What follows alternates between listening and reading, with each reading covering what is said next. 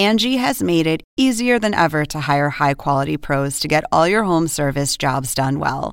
Just bring them your project online or with the Angie app, answer a few questions, and Angie will connect you with local pros who match your specific needs. Or book a service instantly at an upfront price. So join the millions of homeowners who use Angie to care for their homes and get your next home service job done well. Download the free Angie mobile app today or visit Angie.com. That's A N G I.com. A security camera captured images of a 19 year old girl as she was abducted from a convenience store. Forensic scientists needed to find some way to improve the images for possible leads. And a scanning electron microscope eventually identified the trail of the missing girl.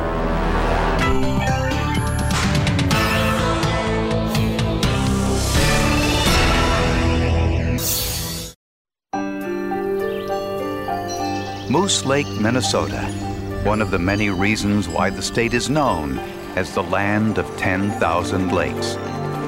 This small town outside of Duluth was home to 19 year old Katie Poirier. She was bubbly. She was always bouncing around. She was always lively and uh, uh, very active in, in everything. And Katie's interests included her family, several sports, and her pet dogs.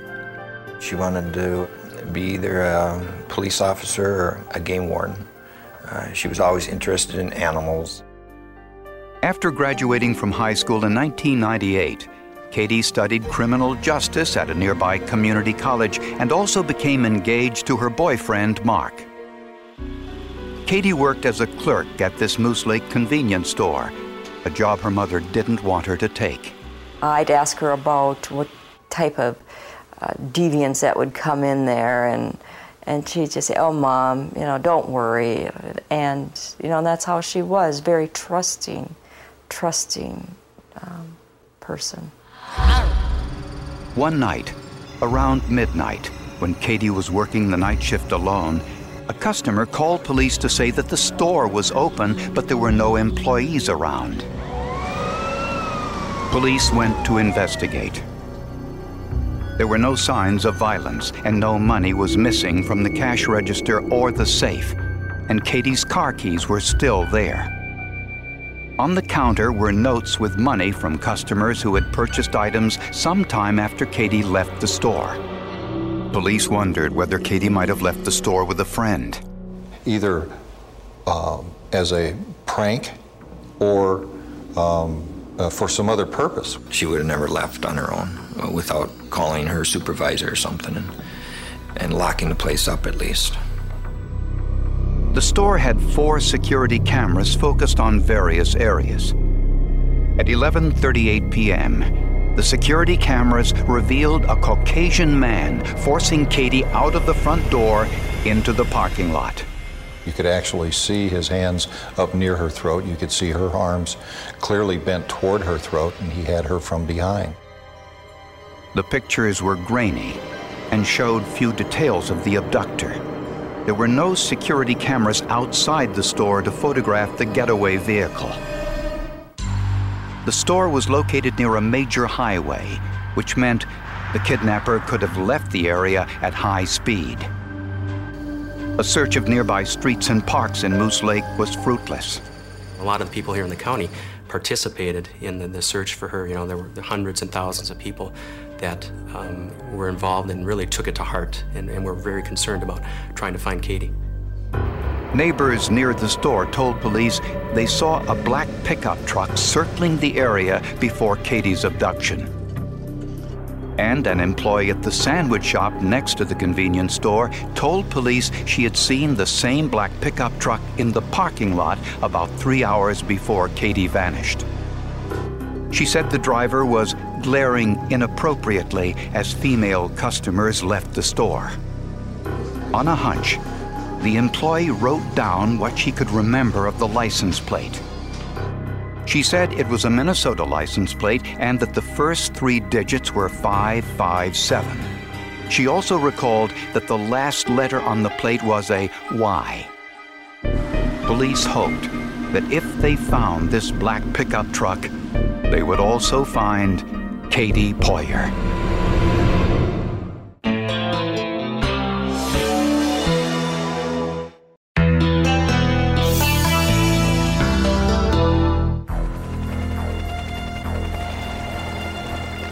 Minnesota National Guard helicopters searched the area for 19 year old Katie Poirier. On the ground, dozens of community volunteers joined police in the search. But with each passing day, and no word from the kidnapper, hope started to fade that Katie would be found alive. I didn't want to think of that.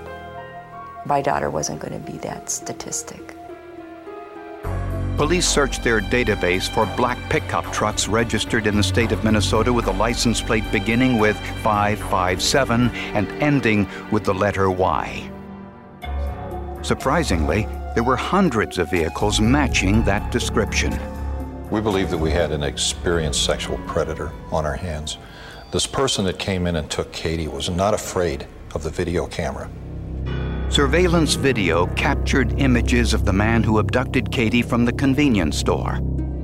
The quality of the pictures was poor, and the images too distorted to clearly identify the kidnapper. To improve the pictures, police sent the tapes to NASA, which has many years of experience trying to improve pictures sent from space. Solar physicist Dr. David Hathaway created a process to enhance video images called VISAR. It stabilizes the video so that you can add images together, and in doing so, you get rid of a lot of the noise that you see when you look at a, a still frame. Dr. Hathaway says a video picture is really two different fields that create one picture.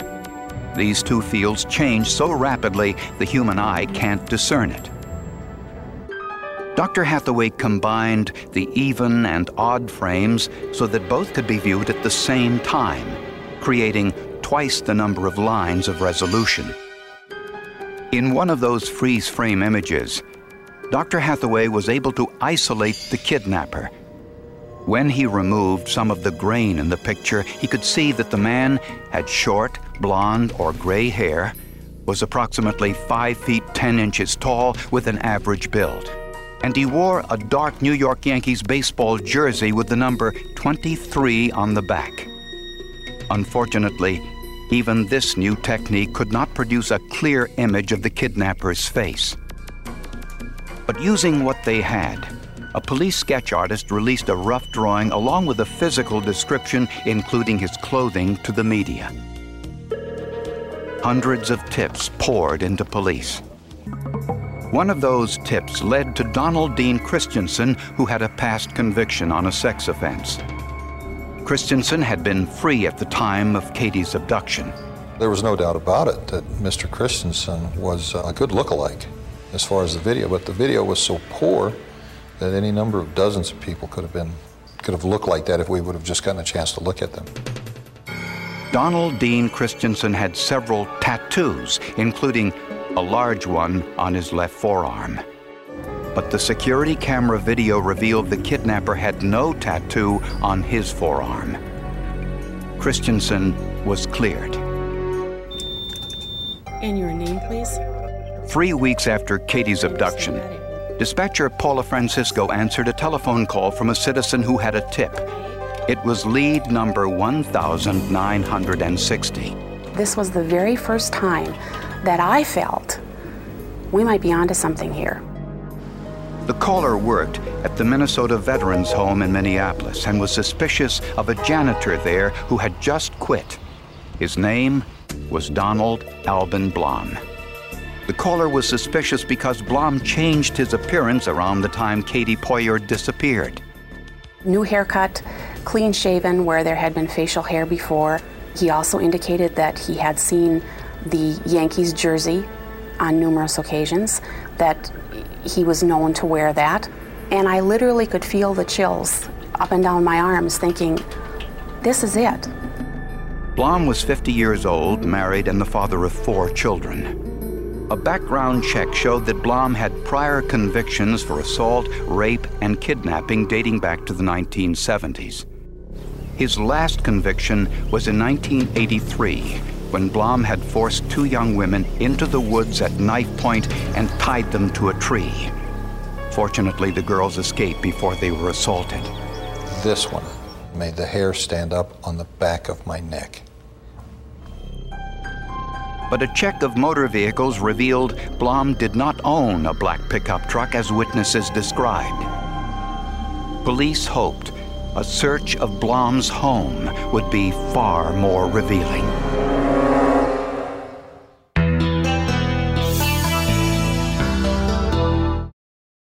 Angie has made it easier than ever to hire high quality pros to get all your home service jobs done well. Whether it's routine maintenance, an emergency repair, or a dream project, Angie lets you compare quotes from multiple local pros, browse homeowner reviews, and even book a service instantly. Angie's been connecting people with skilled pros for nearly 30 years.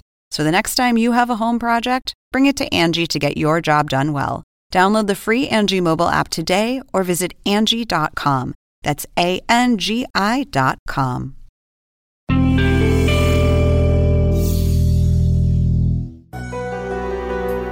When police descended upon the home of Donald Blom, they found no trace of Katie Poirier. Blom said he was innocent and that he had an alibi for the night of Katie's disappearance. When investigators learned Blom owned vacation property near Moose Lake, they searched there too.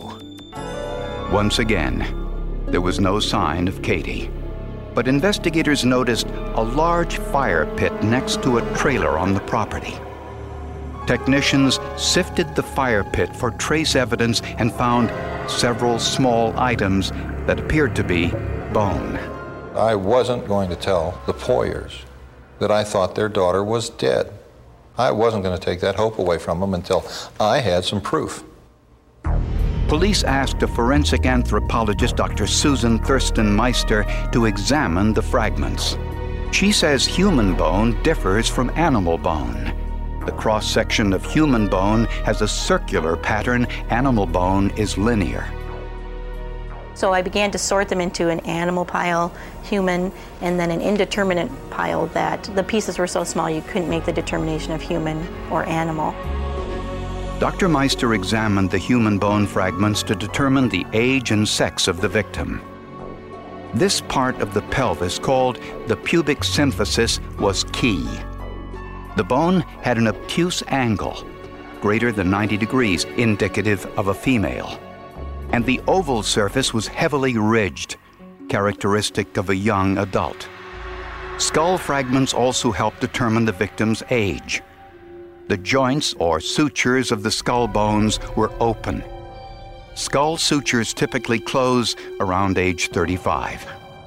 Dr. Myster concluded the remains were those of a young woman. The age of the individual represented in the fire pit was between the ages of 17 and 24 years of age. While the findings were consistent with Katie Poirier, it was far from a positive identification. The bones were too badly damaged for DNA testing and collectively represented only 25% of a human skeleton. But several tooth fragments also were recovered from Blom's fire pit. Investigators called in forensic odontologist Dr. Ann Norlander, who specializes in making identification based on dental x rays. This tooth was the largest and most intact of those recovered. The roots were a little narrower, and we were missing all the enamel or the protective outer covering on the crown of this tooth. Dr. Norlander identified the tooth as human. When she compared it to Katie Poirier's dental records, she saw that the shape and size were consistent with Katie's lower left second molar, known as tooth number 18. And she noticed something else what looked to be remnants of a filling in the tooth. Dr. Norlander asked forensic scientists at the Minnesota Bureau of Criminal Apprehension to conduct an analysis of the filling. Forensic scientist Mark Nielsen used a scanning electron microscope to magnify the filling so that it was thousands of times larger. What it, in a sense, allows us to do is to actually determine what the elemental composition is of the particular substance that we have uh, within the sample chamber. The microscope bombards an isolated section of the sample with an electron beam, and different elements will react to the beam differently. The results showed that the filling material in the tooth was highly unusual. It contained zirconium and silicon in concentrations that they had never seen before in dental cement. When scientists contacted Katie Poirier's dentist, Dr. Melanie Meyer, she told them something interesting. Her records indicated she had replaced a filling in Katie's tooth number 18 two weeks before the abduction. Dr. Meyer said she used a brand new material not yet on the market to fill her tooth. The material was a sample called Rely X Arc, which had been given to her at a dental conference. That material was specifically designed to use with alloy fillings and amalgam filling to bond it to the tooth. That procedure hasn't always been done, so it was something new. Dr. Meyer told investigators that RelyX was manufactured by the 3M company, headquartered in Minnesota. When contacted by police, chemists at 3M said that RelyX contained concentrations of two elements zirconium and silicon. The same materials in the same concentrations that were found in the tooth in Donald Blom's fire pit. That was the positive identification of Katie Poirier. Oh, it doesn't, it doesn't get any easier. Ah. In a garage on one of Donald Blom's properties was the black pickup truck with the same license plate police were looking for. State records listed Blom's truck as white, a clerical error. Donald Blom was arrested and charged with Katie Poirier's murder.